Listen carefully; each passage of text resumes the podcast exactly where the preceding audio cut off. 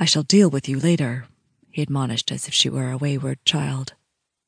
Why not now? she asked, gazing upon the telling tenting at his crotch. Because I have a letter to finish. The greater truth was that he wanted to set the terms.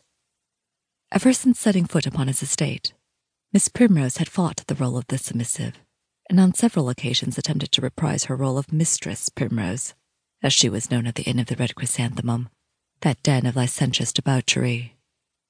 Over and over, he had had to exert his dominion in his own castle, and still she would defy him. Though her wilfulness provoked him, he found gratification in punishing her for her insubordination.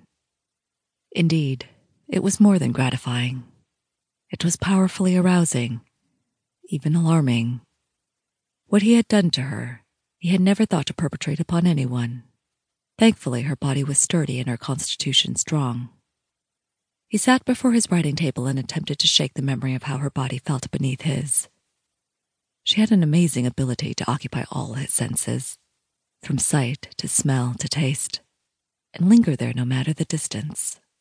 Never before had he come across as potent a temptation as Miss Primrose.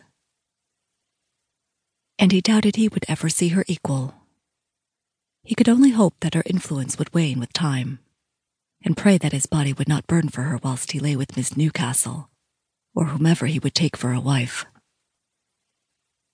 If he thought he could focus on this letter now, he was a fool. But pretending to attend to it gave him time to think this morning, after bringing her to spend in the bath, he had conceived a stratagem for exacting the truth about this fellow James from her.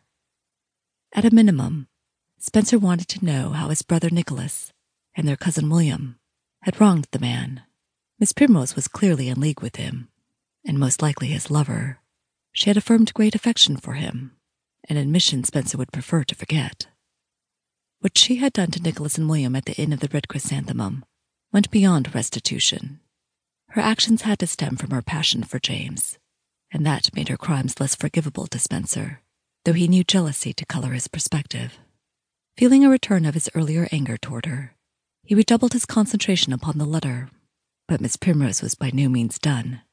She sat herself upon the edge of his writing table and kicked off her pattens. Wordlessly, she began unlacing her corset